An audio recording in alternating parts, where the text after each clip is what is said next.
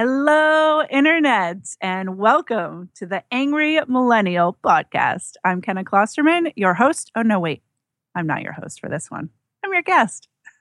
Handing it over to Jose and Stevie.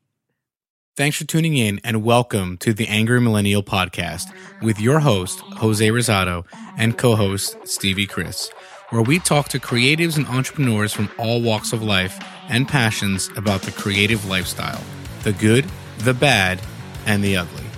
Be sure to check out our site, theangrymillennialshow.com, and sign up for our newsletter to be eligible for prizes and giveaways, as well as stay up to date with new shows and upcoming guests. Hope you enjoy the show. BocaFire.com. BocaFire is a better way to rent professional DSLR lenses. With 30-day rentals, unlimited swapping, free shipping, and free insurance coverage, BocaFire is the best deal around. Use any Pro, Canon, or Nikon lens for your DSLR camera with no return dates and no stress. Keep it as long as you want. When you're done, send the lens back using the prepaid shipping label and swap it for your next one. Offering all the most popular Canon and Nikon lenses, including primes, zooms, telephotos, and a lot more. Use the coupon code ANGRY15 to get 15% off any BocaFire membership. Valid now through July 2016, only at BocaFire.com. All right, so today we have on Drew Nugent, massive musician, man who wears very, very nice suits. I dressed up for the radio. He dresses a little nicer than Ted. He has impeccable taste, and I have better marksmanship. So Drew, what you do is very. Just say interesting. I mean, like, how many people do you know that dress like this guy? It's such a general word, though. Yeah. You know, when did you really start to get into like this type of music that you play, and was it always kind of a direction you wanted to go, or? Well, I guess it was something I didn't really foresee, being that I was a kid that grew up with everything from. I mean, Christ, at 3 years old, I've told this to so many people because it still just stuns me to this day that my two favorite songs were The Four Tops doing Sugar Pie Honey Bunch and Ground Control to Major Tom being the other wide end of the spectrum. And yeah. I just knew the words to both of them by 3 years old and was just like, run around the house, butt naked, with a toy guitar, screaming the words. And then from then on, I went through like pretty much everything from Rod Stewart to the Beatles to Luther Vandross and beyond, like everything that appealed to me, classical music. I think some things I just really never got into was the modern brand of show tunes that has come to be since beyond the 60s or whatever. Right. And no Maiden? I don't know. I never got into like the metal or the punk rock or the rap, really, to say. I just was like, wow, you're talking too fast or playing too loud for me to get what you're doing right now. Drew saying something is too loud, that's... Yeah. I know. Well, that's the thing is, like, I'm sultrifully loud. That's my word for it is sultrifully, because it's sultry, but it's fully loud. It's like, like 100 miles an hour. It's like a hot dog. It's going to be a great day. So, Drew, we to give people some context, we're actually at your home studio. No selfies! We're actually at your home studio, and it's pretty awesome down here. So in a little bit, you're going to play some music, and I know you have a really cool instrument that most people do not know how to play, so we'll get into that in a little bit. But I know you are based here out of Philadelphia. I mean, obviously, an obvious question for me was when Stevie told me about the kind of music you played, and please don't hate me for this. It's pretty good. But the first thing I said was, oh, wow, Boardwalk Empire. And he just goes, don't say that to him. Whatever you do, do not mention that show. And that's where he got his whole style from. Yeah. I just like, it's funny, like I got into the show in the first season, and I was like, wow, this is pretty damn cool. Yeah. Because, it starts out like every other period piece, and, it's like got this allure and spice to it, and they're trying to get the coloring and the setting and everything and the clothing just right. But then I'm starting to see what they're doing with, like, with some of the guys they had portraying the old personalities in the day, like Eddie Cantor and Sophie Tucker, and I'm like, you couldn't have been further from the truth. Right. I mean, it's just, I don't know. I just have a big problem with people painting with broad brushes. Always have, always will. I thought that the music selection, with as far as the records and the way that, because I actually know the guy who did the orchestrations. Oh, nice. And did the band work. He's a, without going into vulgarity, he's an effing genius. No, it's fine. You can. It's explicit. Well, he's a fucking brilliant man. Vince Giordano has been oddly enough, he has been a not many people know about him unless you're in the scene. Well, actually, that's a lie now. With Boardwalk Empire, a lot of people know about him. Yeah. And I tell they're making a documentary about him. Oh, wow. But he's been a figure to me and so many other, the millennial generation going and getting into this weird. It's not weird, but to the untrained ear and eye, it's whoa, this is not what we're used to. So that's weird technically. But we got into this old music and collecting the old records and finding the old horns, the old sheet music, and as many tunes and artists as there were known. That's awesome. So that's why I really love the show for that. But I just started losing it when it was just this is okay, this is just cool clothes, throwing some cool records. Yeah. Let's really, really shoot some people. Yeah, shoot some people. Yeah, that's it. Pretty much it. But they made it believable. I will say that. For sure. Well, the thing was, I was damn it! Now I got to go back and reread everything because you just messed up the way I'm going to tell the damn story. Yeah, it makes you re-question everything that you've known. And the other thing that did crack me up about that show is little dumb shit that they How could you not put this together? There's a scene where they're in a train station. This is 1921 or 20. Something like that. Well before the ad. It's one of the earlier seasons. It's well before they were in the 20s. They were still going from the teens in the early 20s. So at this point, there's no such thing really. Well, there is, but they're not being used as diesel locomotives for the railroad. Yet at the railroad station, they have diesel horns going off instead of steam whistles. And I'm I never noticed that. Dude, that would have never happened. And they were they really got a lot of little nerdular. Yeah. Nerdular qualities. Yeah. I'm the same way. When I watch movies, I pick up on things that I'm thinking, well, continuity, how, that's, and it's when you watch a war movie, you watch half the Civil War and Western movies, look for guys wearing, you'll see seriously dudes wearing Timberlands and construction boots. Yeah. Or you'll see I don't know, rubber treads on boots. I'm dude, they had leather soles. Yeah. As soon as you start being a creative, any creative career, you watch movies in a different way. You can't, you can't just fucking enjoy it. No, yeah. And that's the funny thing is, to me, I still enjoy it. I'm just if a guy's wearing a tie that's blue and all of a sudden he's a tie clip and all of a sudden the tie clip's gone a second later, it's come on. Yeah. If you have to, take a fucking picture of him when you hit, cut. And when you do that scene again a week, a day, whatever later, use it as a reference photo. Yep. I don't feel that's too much. I love what they, the first ever that I remember getting it, that really what got me into it was when Titanic came out. You cried, didn't you? Oh, I did. I just kept saying I'll never let go in my sleep for the next 5 days. That's how we met. Drew called me. He's I want you to. And pay then me, Leonardo DiCaprio has a restraining order on me, and Leo, I just want to be friends, man. Leo, that was it. We're gonna get ice cream and play ball in the park. So just like my dad. Yeah. So you're my dad, Leo. Okay, so Drew, he banged Angela Lansbury. That's what happened. It is exactly what happened. So, is there for the music you play? Get back to music. Is there a scene around Philly for this kind of stuff that you found over the years, or that just happens to be where you are and where you make your art? I don't know. It's really it started with the Farmers' Cabinet when I tried to do the Philly scene when I was in my early 20s. That's not around anymore, right? It's gone, right? They closed that back in July of 2014. Yeah. And but before that, the place that's now known as PA6 was at one point, it's been a bunch of stuff in the last 10 years, but about 10 years back, it was called Le Bon Temps. It was French for the good times. It was run by a guy who had a similar complex to that of the owner of the Farmer's Cabinet. Mm-hmm. And which is how to run the place into the ground real fast and alienate and screw over just about everybody around you in the process. So it was definitely a Philadelphia establishment. It was indeed. How'd you know? It's so sad that even just, especially music places, they change, clubs even, right? Music venues, clubs, they change names every 6 months or a year because someone took over, did a shit job, and then you got to restart over, rebrand it, and do everything else. And And also, you got to think about the damages to the buildings that they had incurred. You know, like I remember with the Farmers' Cabinet, we had a perpetual leak almost every other month in certain spots, and we'd be like, "Well, leaking again," or the AC's busted because we found out when whoever originally like built this redid the two buildings, knocked down the wall, and made it a big place. By the time they got to buying the AC unit, which you're supposed to buy first, they realized, oh.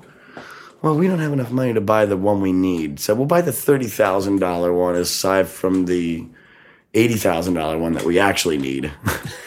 And that thing was always breaking because we were always trying to like jack it to the like maximum level. So it's not 120 degrees in there. Yeah, but it got bad in there sometimes, man.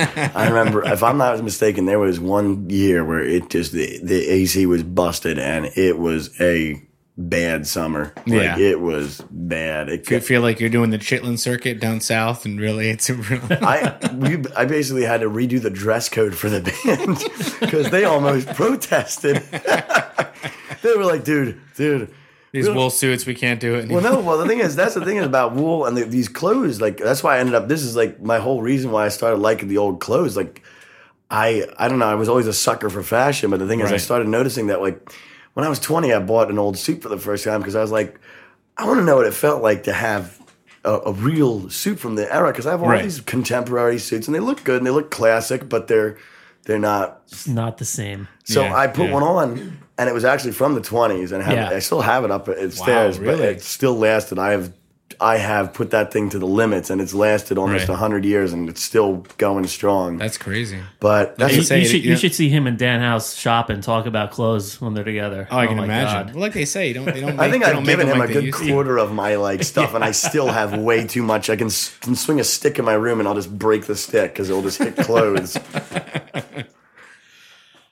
All right. Well, but I was saying with Titanic, they came out with a whole thing of bloopers, like multiple sites of them too, and you had to actually kind of go through them all to catch every one. Really? But they literally told you every single little mess up, like how in the scene where the old lady's looking at the cameras of the wreckage, you could see the camera crew in the back and in the screen, and like all this other stuff, and like seeing Kate Winslet's tattoos when she's about to jump off the back, and like he really likes the Titanic. He keeps going back to the Titanic. That's because when you see Kate Winslet naked, it's just like it's a 12-year-old life changing. You know, it was a sexual, for 12 years old. You know, it was a sexual awakening. Kate Winslet has some nice titties. Yeah, nice tush there too. You know, that was a slamming bod, Miss Winslet. I hope it's not aging like milk. All right, so back to Philly. No, come on. With venues. Okay. So I know you play around Philly a lot. Yeah. We were talking earlier. You're playing another gig today later, but what are some of the venues that really stick out that you gravitate towards too? I know you mentioned Vespers.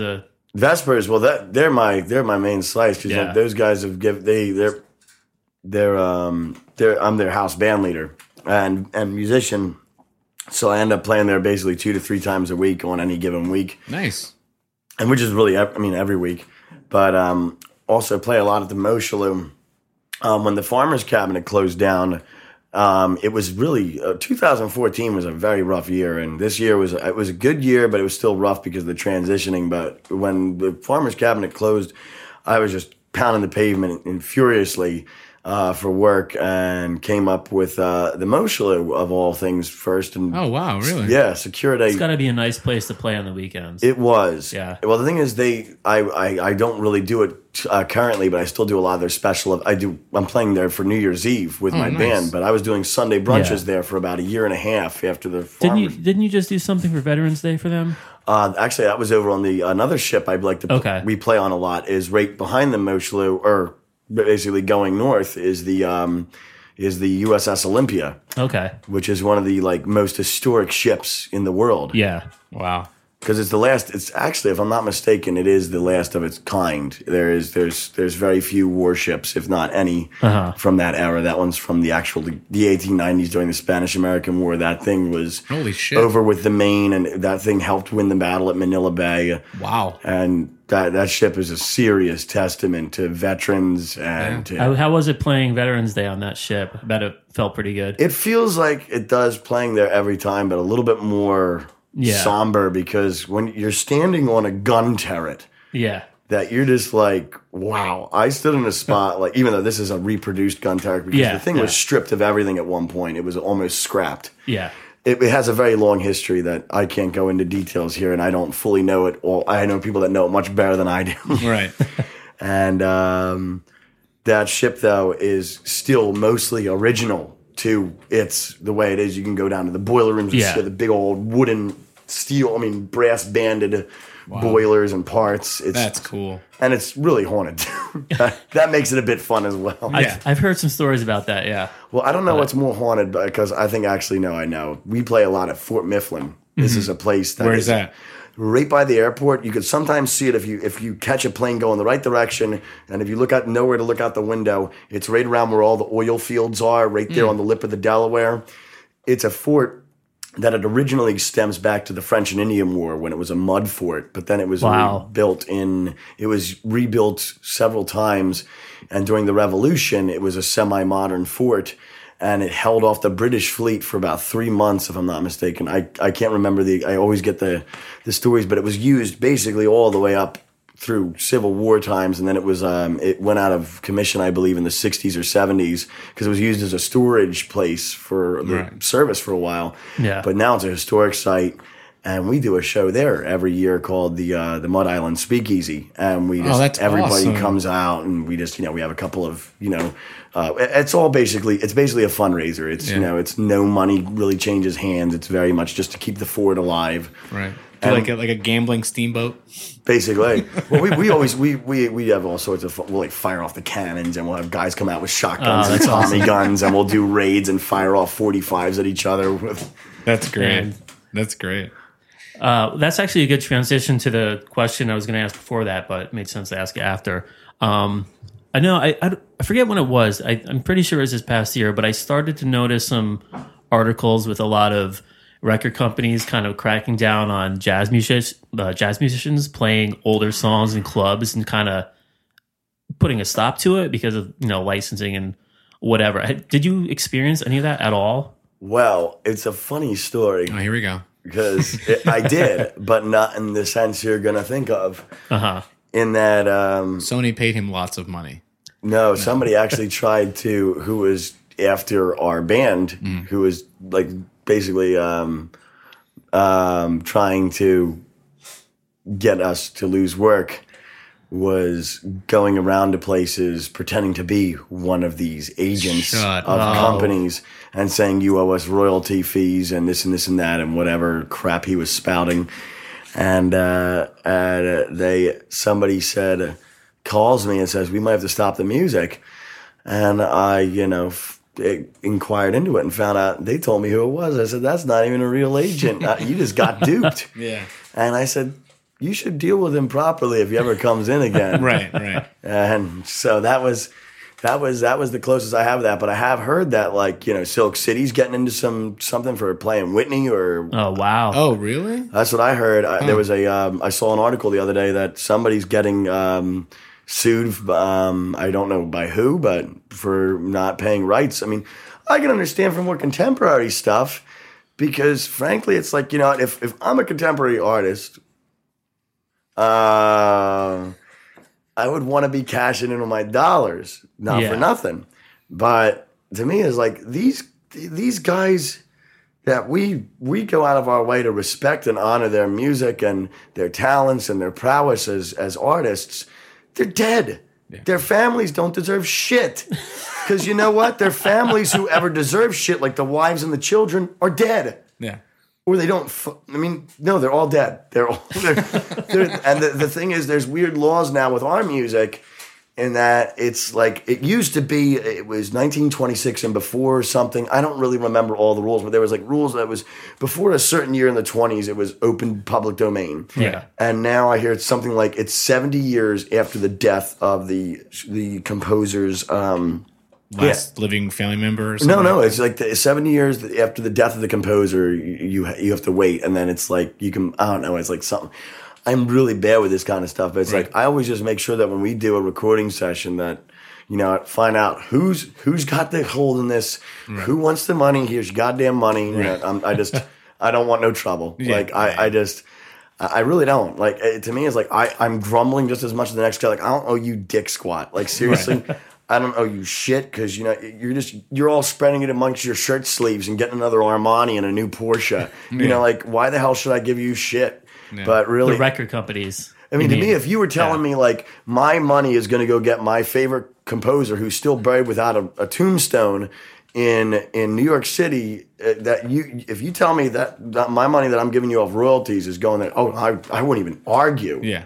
But the fact is that you are still clocking royalties on his dollars, and he still lies unknown with a little thing of plastic flowers on his grave. That's awesome. So it's really a deeper sense of respect, and you just don't want to pay the record company because they don't need it. Yeah, to me it's like they're going to make money off that one-hit wonder of this next up-and-comer that's going to be gone and out the window within the next 15 years. I mean, like, and no offense to a lot of these quote-unquote artists out there today, but like these Biebers and these, like, you know, all these other idiots, like, no offense, like, you go around for this big public image, like, look how badass I am, and I'm into trouble all the time, and I had to go to rehab, and I had to do that. I'm like, you did it because you wanted the fucking attention.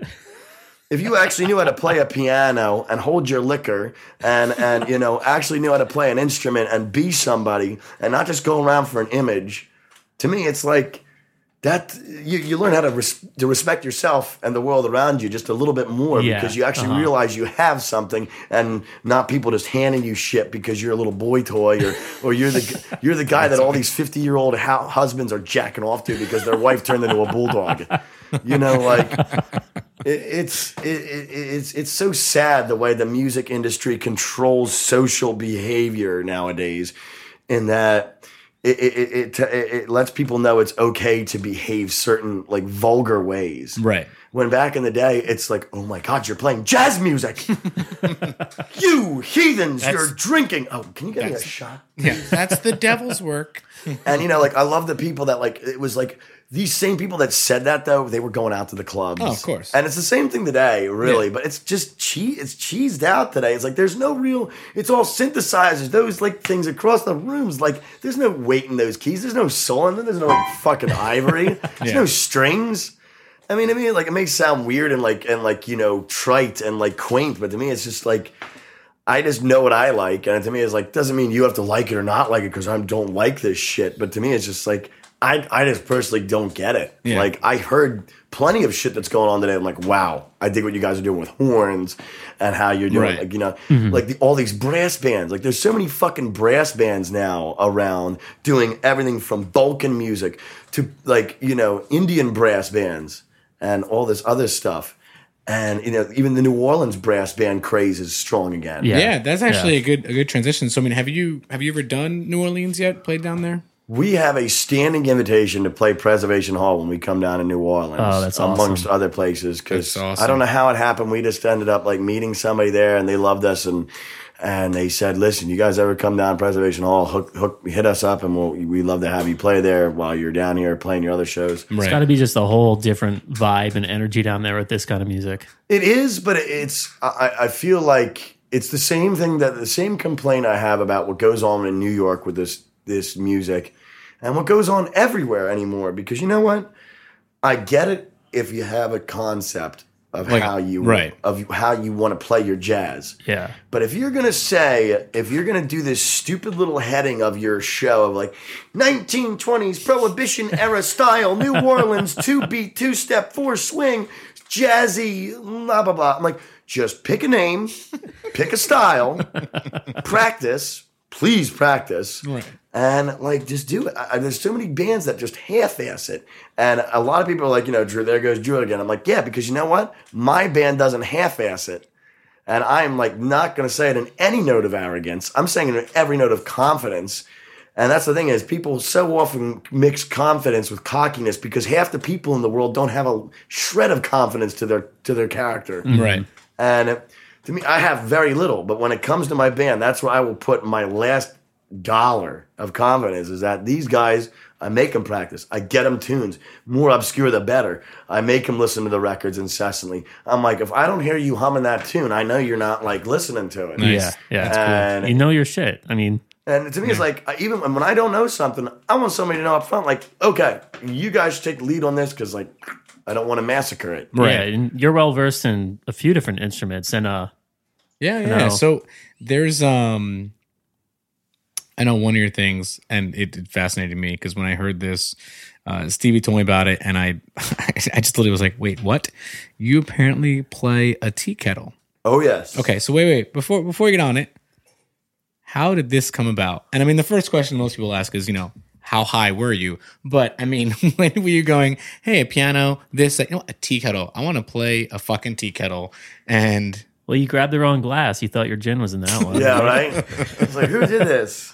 Who did this? Who put that there? No, it was. We showed up. We were playing a gig at the Hotel Bethlehem. We play up in Bethlehem a bunch, too. For a while, we were playing at the Hotel Bethlehem and then the bookstore Speakeasy, which was ran by none other than the owner of the soon-to-be the Farmers' Cabinet. And so we basically went from Bethlehem to Philadelphia with him. That's how that had happened. Oh, nice. But while we were up in Bethlehem, we were playing a lot at the Hotel Bethlehem for like their holiday season. We just had basically at least once a month there, if not several times a month, depending on the time of the year with Music Fest and holiday season and whatnot. Right. But one day we were up there, and I think it was during the fall. It was like November or something. It was about 6 or 7 years ago. And... We arrived on time, and then there was some conference going on. They let it out. They said it was going to be late, so they set us up with some beer and some drinks and some food, all compliments of the house because we were like there. And I knew drinks had to be part of this. It had. Oh, to be. It did. It's, and there were some left-handed cigarettes in there as well. But that's left. Yep, lefties. Lefty loosey. Yeah. But the thing is, they just felt bad because we were just sitting around. We're just like talking and just basically sitting around with our thumbs up our backsides. And they just come over and they said, "Hey, well, come on over here. We got you guys some food. What do you guys want to eat?" So they hooked it up, and so we finished dinner, and it still got another 45 minutes to wait. And so we drank some more beer, some more whatever we were drinking. And then one of my guys, Johnny Peppers. Johnny Peppers. That's his nice. Stage I love name. It. Yeah. He plays bass sax and all these other crazy instruments, and the dude's completely he's this space cadet genius. He just always has an idea. Mm-hmm. He you look at him, he always looks like he's got his mind on the next concept of what is going to happen. You always got to have one of those guys in your crew. He reminds me a lot of, there's definitely a bit of Doc Brown from Back to the Future in him, but which is awesome because I love Christopher Lloyd. Yeah. Which we got to get him on one of these. Yes. Get me involved in that one. Yeah. But so Johnny says, "Hey, you got your mouthpiece?" I'm like, "Johnny, it's a gig. I got my mouthpiece." So he comes over. He says, "Well, here, give it to me." I'm like, "Dude, don't drop it, break it, lose it, don't hurt it." I was like, "I need this for fit." And then when we start. So he pulls out this teapot, and he puts the mouthpiece in the end of it and hands it to me. And I was just like, "You're kidding me. You got to be shitting me. What is this? What the hell is this?" And he's like, "It's the hot tea kettle." And I was like, "What? No way." And he's like, "Try it." So I put it up, and I was just like, at first it was slow going, but I was just like, I'm just going to try it right on the band set. So we start playing, and I start throwing it on some solos and and then you can play something cute and impress the ladies and make them, and that stuff.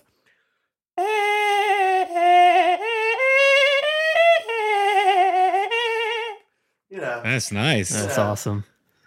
That's awesome. Like I wet in the panties. And is that something that you did you modify it at all? Oh yeah, that's the thing. Is it's very it's kind of funny being right in front of a microphone with this, but it's oh god, that thing is nasty inside.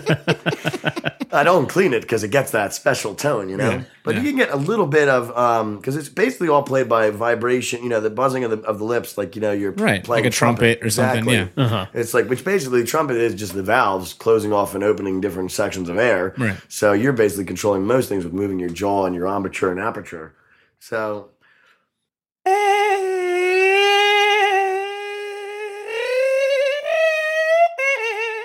So you can get all sorts of little it's more or less just muffling it and altering it than anything. Wow. But, that's awesome. Yeah.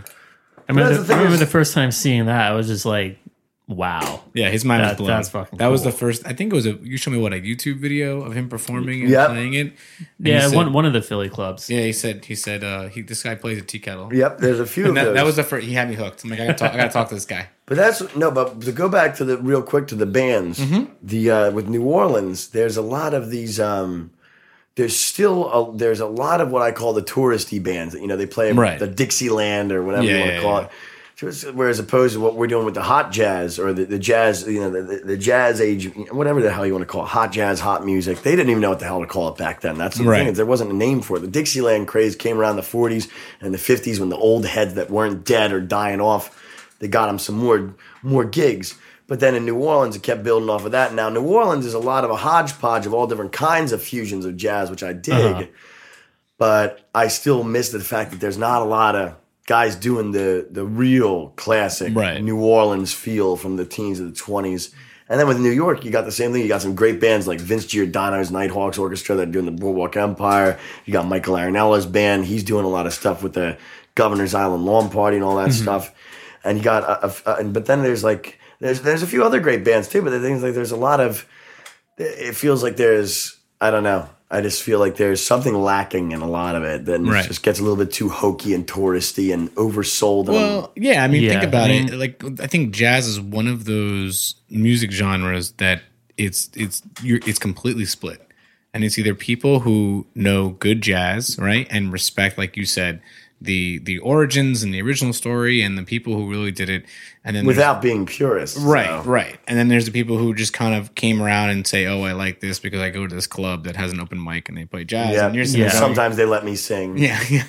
Did you guys ever see Ghost World? Oh yeah, that's Vince's band. That was his band as well. He did the soundtrack to that, and he did it to the Aviator. Sweet oh my god, that's awesome! Ooh, the Aviator. Yeah. But in Ghost World, I think this is a relevant, comparison, but remember when I think Buscemi and Birch, they go into that club and he goes to see this old Tommy like blues player, and then he gets done and there's that like new like blues rock cheesy shit that comes on. You mean Blues Traveler? Yeah. I wouldn't give him that much respect. Oh god, I hate that band. But I think the comparison, what Jose was just talking about, if you saw that movie and you saw that part, you would just die laughing. Because it was like the really solid classical, jazz blues guy was just going off. No one cared. Yeah. But then that stupid cheesy, like, the bar band just started going off with. Yeah, it was just garbage. That's what even cracks me up about being at certain clubs that, like back in the day with Farmers, it was one thing because, like I had such a hand in what went on musically at that place. I mean, I was there 5 nights a week, for Christ's sakes. Yeah. I mean, my iPod was playing incessantly. I mean, half the time we were just so lazy we never had new shit to it. So the waitstaff would just be like, "Drew, please put new shit on there." But we would always be playing the old records and stuff like that. So it sounded great that when the band went off, you just had the old records playing, like it just disappeared, and now you're left in this parlor again or whatever. Yeah. But I think it's so funny when you're playing at these places and you got to ask them, "Yo, can you put something on that's going to kind of match the set the mood?" Right. And it's like, I feel like, no, but they're going to appreciate it all the more when you go on. I'm like, no, they're not. They're going to be confused, you retard. I mean, no, you idiot. Cut that out. I'm sorry. It's fine. I hate saying that word, though. But it's like, imagine if you had Lady Gaga on and then all of a sudden, Drew comes out and you're going, wait, what?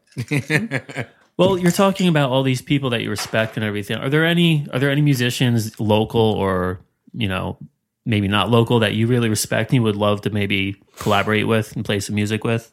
Well, yes. I mean, I do. And there's some not local too. A lot of them are overseas. There's a wonderful band called the Bratislava Hot Serenaders, and they have I'm sorry, can you repeat that? The Bratislava Hot Serenaders. That is awesome. They're an amazing band. There's also where are they based out of? Bratislava. That would answer that question. Here I am thinking maybe they could have been from there and play somewhere else. No, negative. And like a few of the people in the cast, like they have like a whole troupe. There's like singers and like dancers, and they all dress up, and they like all like they're all mostly young too. Mm-hmm. That's what really cracks me up is like, how young the scene is getting over here, but it's always been like that across the sea, like in Australia and Europe. I mean, I know a guy in Australia, in Melbourne. I haven't even met him yet, but I'm trying to do love to do something with him. It's Andrew Nolte and his novel T6. And then there's the there's some guys that are older now in their 50s, but they've been doing it since the 80s over there, like the Hot Antic Jazz Band from France. Uh-huh. And there's the Red Hot Reed Warmers from France, and they have people from France and Germany. And there's Mauro Porro and his, I forget what he calls his band now. There's the Alex Mendham Orchestra. There's in London. There's Max Raab in Germany, Max Raab and his Palast Orchestra, and they're like big time famous. That dude comes over here, and he sells out the house. Yeah, and he plays at like the Kennedy Center and like the biggest venues. I would love to know who books him because. Yeah. I would love to do a show with him because he does everything sung in German. He does he basically does the old pre-war German shit before the Nazis took over. Wow. So like when there was German suite music with people like singing, and it's beautiful if you can appreciate. I personally am one who can appreciate it, because it's just like I'm part German. To me, it's like there's a huge fondness for that. Like that just got stomped out by Hitler's fury. Yeah, and it was such a scary thing to be an artist or an actor during that time over there. That it was just like that history.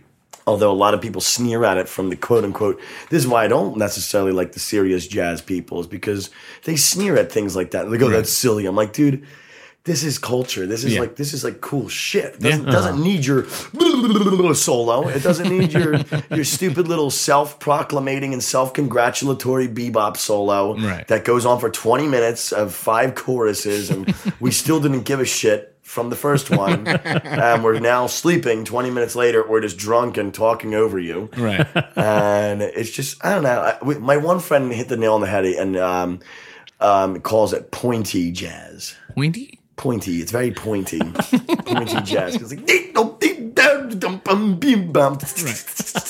right. And the drummer sounds like he's trying to hit a fly that keeps landing on every single one of his drums, and the bass player just—it's like it's as if it's bad luck to hit the same note in one measure, like ding dong ding dong ding dong ding dong ding dong. And then, like, everybody else is like,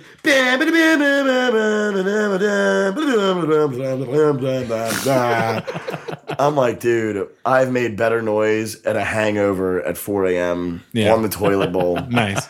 So you mentioned the Kennedy Center and stuff like that. Is there, like, are there some clubs that are kind of on your, let's say, like, your white whales? Like, something that you would just love to play and stuff like that? Oh, yeah.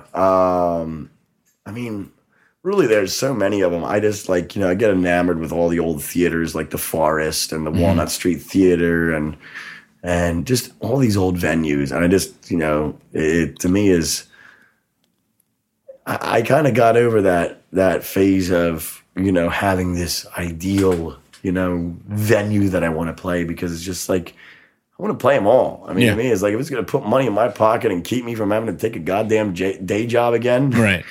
So be it. Like, I'll play for them. It's hell if it's a nice enough garage, even. Yeah. But I just feel like it. What I do, I just do what I want to do and what I love to do. I would have done it for free, and I get paid to do it. So are there any places in Philly that kind of had that really cool speakeasy piano player vibe still? Like the one thing, I like Rancid Room, but it's too small. I just like the ideal situation. It's like that scene in Dick Tracy. Remember that? Oh yeah, when they walk into the club. I love that movie. Yeah, Madonna's there. The piano player is just playing. There's like that really soft, low key light, and the smoke just. There's a flooding. Great room that looks almost exactly like that in Fort Worth called the Scat Jazz Lounge, and I've played there a couple times. Yeah, and that place is so goddamn cool. You have to go down an alley.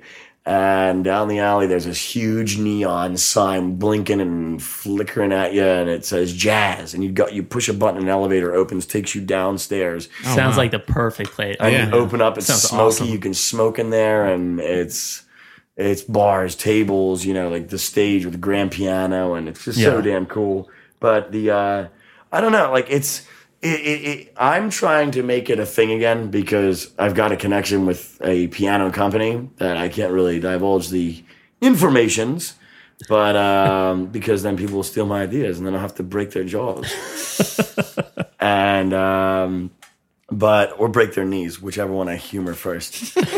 And the thing is like the Farmers' Cabinet started out. The Saloon, which is a place we still play at a bunch over in South Philly, 7th and Fitzwater. Mm-hmm. It's like, it's an amazing place. I mean, the characters and cast of people that come in. Oh, I know when you're talking. It's kind of near that coffee shop in the corner. Yeah. Yeah. It's right near Growler's Pub as well. It's like a block away from Growler's. Yeah, I haven't been in there, but the outside of it looks awesome. It's insane. It looks cool, yeah. When you walk in there, it's like walking into a piece of Philadelphia museum history. There's artifacts from all over the city, signs. Oh, wow. All sorts of odd items. Oh, and one night you'll see politicians, one night you'll see paisan, making payoffs. They probably wouldn't let me say that, but so delete that. Delete that because, I actually did have an encounter like that there, and we cannot go into detail. I'm dead serious. I believe you. I've heard some of your stories. I cannot go into detail about some of the stories that have happened at the Saloon, but I guarantee you they love me still, and they still give me jobs. Nice. How much time do we have? I think we only have a couple left, really, right? Yeah. So I know one thing you mentioned that I'm sure a lot of people would love to hear about is you mentioned having another day job. Oh, and is there like what was your day job like? Like, what did you do before you decided to go full time with music? Well, the last day job I had, I got fired from because that's how it always works, right? They basically were just saying that. It was nepotism, plain and simple, and it was just they wanted to keep on the people that were there longer instead of get rid of the new, and they figured get rid of the new guy because they were under budget and whatnot. And it was like it wasn't charming work. It was nothing to write home and be like, oh, I do this, right. And let me go do my power march around the room because I clean the spit and slobber out of instruments in a chemical bath and do minor repairs. So I was just like, I'm done with this shit. Like that's it for me. Right. And because I was getting chemical burns and all this other nonsense. Oh, wow. And I was like, seriously, this is just old news. So I said F that, and when they fired me, I just basically amped up the game on my gigs and told the people I was working for, I'm like, hey, need the work. I want to work more. I don't want to go back to this day job shit where I'm just under-evaluated all the time. And, right. I think about it. 3 people in this room, last job, laid off, fired. What about you? Fired. Hey, screw them. Right? Yep, shooting in-house full-time, using all my own stuff, not getting compensated for anything, and it's ridiculous. But and that's what I'm saying. It's like if I wanted to consider anything remotely close to what you call quote unquote day work, it'd have to be something that's on my terms. Not even on my terms because I don't want to sound selfish like that, but in the sense that it's got to be something enjoyable and stimulating. That I'll be like, okay, this is even though this is something new as an experience to me. It's stimulating. It's invigorating to the mind. Like it's making me think on my feet.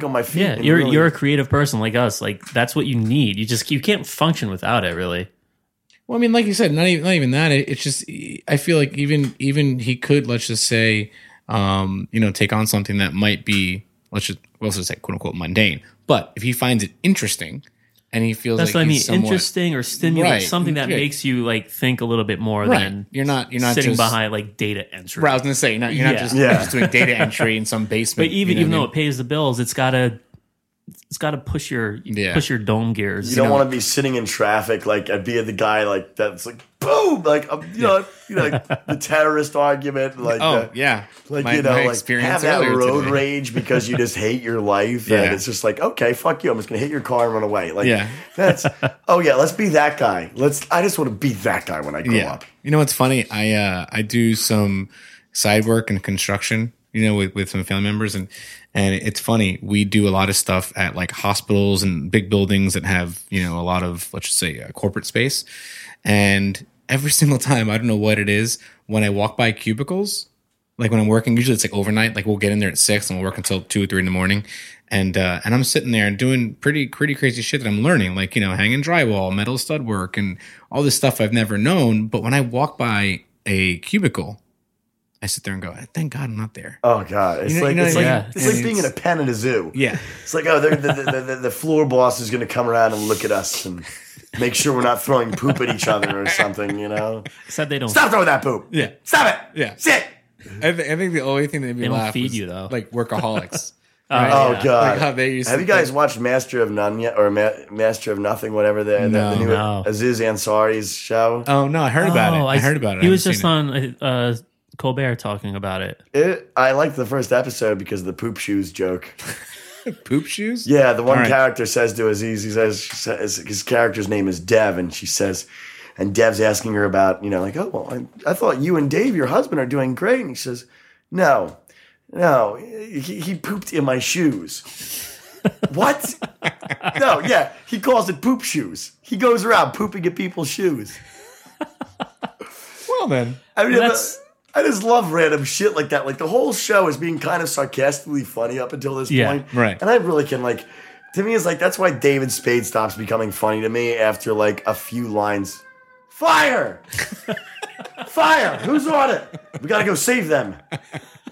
We'll be like those guys that run out and grab on the back of the truck. Yes. Where we going, boys? Dorothy's kittens in a tree again. Holy shit! The zebras, they escaped from the zoo again. Really? Oh, yeah. I forgot about that. Yeah. Zebras. There were zebras. Did you hear about the zebras from the circus escaped? Wait, you're serious? Nobody believes me because nobody ever believes me. Well, let's be honest. The transition from that at the end, I wouldn't think the last thing he just said was going to be factual. Yeah, it's not credible whatsoever, except for now because it actually is. Yeah, it was just last week. It's not even. It was like 3 days. From the Philly Zoo? Yeah. No. It was over. There was a circus over at Fairmount Park. And the handlers were trying to get the zebras to come along, boy. And they were like, yeah, well, whatever noise they make. And they just said, fuck this. And just like took off, you know? Wow. Yeah, West Philly, zebras running around. That's it. I wanted to catch one. I would have totally loved that. Yeah. Be like, yo, guys, we found our new security animal. Yeah, check out my pet zebra in the basement of my apartment. I'm going to play him. I'm going to play him like a piano. He would work with the scheme of the house. Yeah, yeah. Well, going back to the day jobs. Fuck them. The day jobs and the jobs and gigs and whatever. Are there any gigs that are coming up that you want to mention? Oh, yeah. Maybe? Those are the day jobs, baby. The day jobs are the night jobs because I live in the night and sleep in the day. So what do you have coming up? I know I saw an invite from you for, I think, New Year's Eve. Oh, yeah. We got a whole bunch of shit coming up. We got... the night before Thanksgiving, we're going to be at the Vesper for the possibly one of the biggest drinking and partying days known to the calendar of the year. People don't get this, is that the night before Thanksgiving, you get drunk. Yeah. Because you realize that half the time on Thanksgiving, you're probably going to have to be on good behavior because, you know, little nephew Charlie's coming over and he's like, I play basketball with me. Charlie sounds drunk. He probably is. In my family. He's really a hammered little person. Yeah. No, he's, you know, you can't get drunk around the kids these days. They, like, throw the book at you, you know. It's like back in the day, you should just get drunk around the kids and the kid pissed you off. What? And you shut up. You know, it's like, but I didn't do it. I don't care. Shut up. Uncle Drew is drinking. Uncle Drew is drinking right now. You're drunk. No, I am drinking. And that's that. But to me, it's like Thanksgiving Eve, which everybody's like, you mean the night of Thanksgiving? I'm like, no, fuckhead. It's like Christmas Eve as opposed to Christmas Day. I know it doesn't make sense because the Pilgrims didn't say, hey, Squanto, let's have a Thanksgiving Eve, you know? I mean, frankly, they were probably thinking about scalping them that night. I mean, little Puritan assholes. But, you know. So they're a Vesper with you, huh? They are. Squanto, he parties with me, man. Good guy. Him and Pancho Villa. Pancho Villa, good friend of mine. But, no, that's hearsay. Or what do they call that? No, that's neither here nor there. Not hearsay. Haven't even had a drink yet. This is why I'm not functioning well. Yeah, for sure. I mean, no, but the we also have coming up, we're going to be playing. We play a lot with a group called the Orpheus Club. And the Orpheus Club is the oldest singing group in the country. They date back to the 1870s, all-male choir. Oh, wow. That they dubbed themselves a drinking club with a singing problem. And they have an old 1920s stable building of the old stables on Van Pelt Street. Oh, that's awesome. Over by near 21st and 22nd. And it's just gorgeous. They've had this clubhouse since the 20s in their club. Wow. And on the second floor, there's the dining room and an upright piano. On the first floor, it's a rehearsal hall with a grand piano and a stage. And it's just really cool. And then they do parties and shows and concerts, and they just do all these events throughout the year with their members, and it's amazing. Is it like an invite only kind of? No, thing? I mean I don't think so. I mean, you got to know some guy, but you don't have to be the guy. Right? Yeah, I mean, you got to know somebody, but it's not like the Masons or something like that. Right? There's no password. Not like getting into the Illuminati or something like that. But my son's gonna love that. Anytime he sees a triangle, Illuminati. But the Orpheus Club were playing their Christmas party, which happens to be the anniversary of Repeal Day, December 5th, 1933. We'll be playing that, and also the anniversary of Mozart's birthday. Or Mozart's death was at 1 a.m. on December 5th. He was 35. Forget the year. Anyway. Wow, getting a history lesson, too. So, last but not least, again, thanks for being on. It's been amazing. You know what? Not to cut you off, I think it would be really cool if Drew kind of did a little outro for us, playing on his keys and doing a little singing. What do you think? Play this out. Okay. What do you think, Drew Nugent? I will do. Well, hold on. Before he does that, who's someone that you think we should have on the show that would be a good guest? Aside from John C. Reilly? Yeah. So we are determined to get John C. Reilly. As Dr. Steve Brule. Yes, as Dr. Steve Brule. I definitely want to be in on this. Yes. Let's start pulling some strings, as they say in the music world. This is a jazz piano player who plays a lot of piano. I'm a bomber jacket. Got my bomber jacket. I'm going to wear my bomber jacket. For your health. Yeah. Sleep brozone. Dingus. That's a good one. I'm cool with just that one. Yeah. Yeah. We're just going to go off to John C. Reilly. Awesome. So, yeah, now here's some talent. I also think that's somebody we should get just because he's not done. No, but there's one more guy I forgot. Yeah. He's been pretty much like a teacher and mentor to me. He's like I believe he's 85 now. Marty Gross. Marty Gross, and he's the son of George Grosz. It's spelled Grosz, and it's originally pronounced Grosh. And they were from the Weimar Republic, if I'm not mistaken, and they left before the Nazis came to New York. And wow. Marty became single-handedly one of the greatest jazz guitarists ever to live. That's awesome. Brilliant singer and showman, and just like is he in Philly or? Yeah, he lives right over at 19th and Nordane. Me and him hang out all the time. He drops letters in my mailbox, really, all the time. There's like sheet music and CDs, and he'll like draw little caricatures on him and stuff. That is awesome. That's really cool. Yeah, he's definitely got his father's artistic hands because his father was George Grosz, the expressionistic painter. Oh, wow. And he was like a serious, serious painter in the Weimar Republic before he had to come over here to New York. Hmm. Wow! All right, we'll definitely check it out. Maybe make a nice introduction. You mentioned the guy who did all the music for Boardwalk. What was his name again? Vince Giordano. He'd be a good guy to get on too. I mean, the dude just knows so much. I'd say with either Marty or Vince, very much like myself, try to figure out what questions you want to ask them because those guys will have the answer and then some. Awesome. I mean, I used to like just call and just, bend their ears until they could take no more. Still do, just Vince is too busy anymore. Vince is always, doing something. I can never get a hold of him anymore. Right. Yeah. But Marty's always, anytime he asks, you should try to get a recording of him answering the phone because when he answers the phone, he'll either be like, yeah, or he'll go speaking. Sounds awesome, Joe.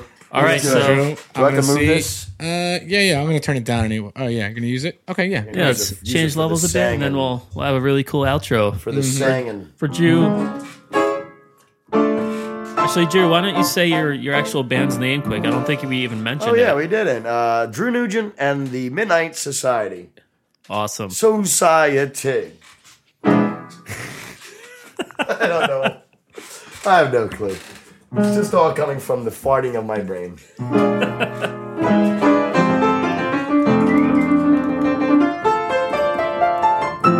Sounds mighty tinny. Might want to kill the high end a little bit.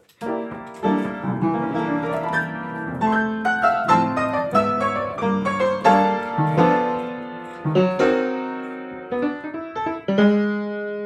a song, it was written by one of my favorite, one of my all-time favorite trumpeters, and he sang the vocals, which I will attempt to sing them as well. It's entitled More Rain, More Rest.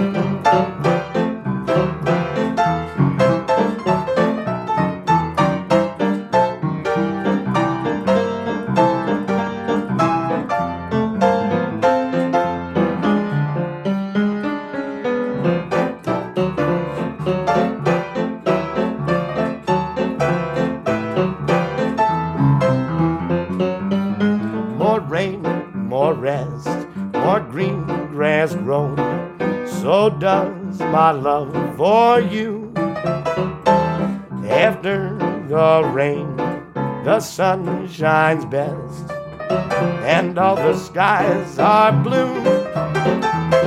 More moon to light our way tonight. More flowers covered with dew. More rain, more rest, more green grass grown. So done my love for you.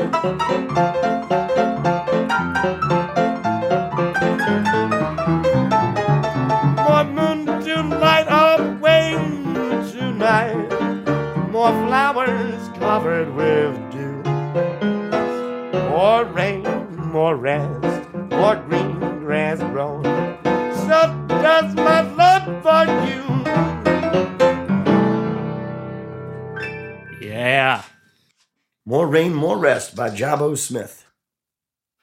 Awesome. Well, Drew, thank you. It's amazing. Thank you, fellas. Welcome to my basement, to my lair of iniquity and doom and destruction. Yeah, we were at a... Also known as his Beats Laboratory. Yeah. It's my Beat Laboratory. This is my office and my Beat Laboratory. Awesome. Well, thanks again, Drew. You got it. This has been amazing. Whoa.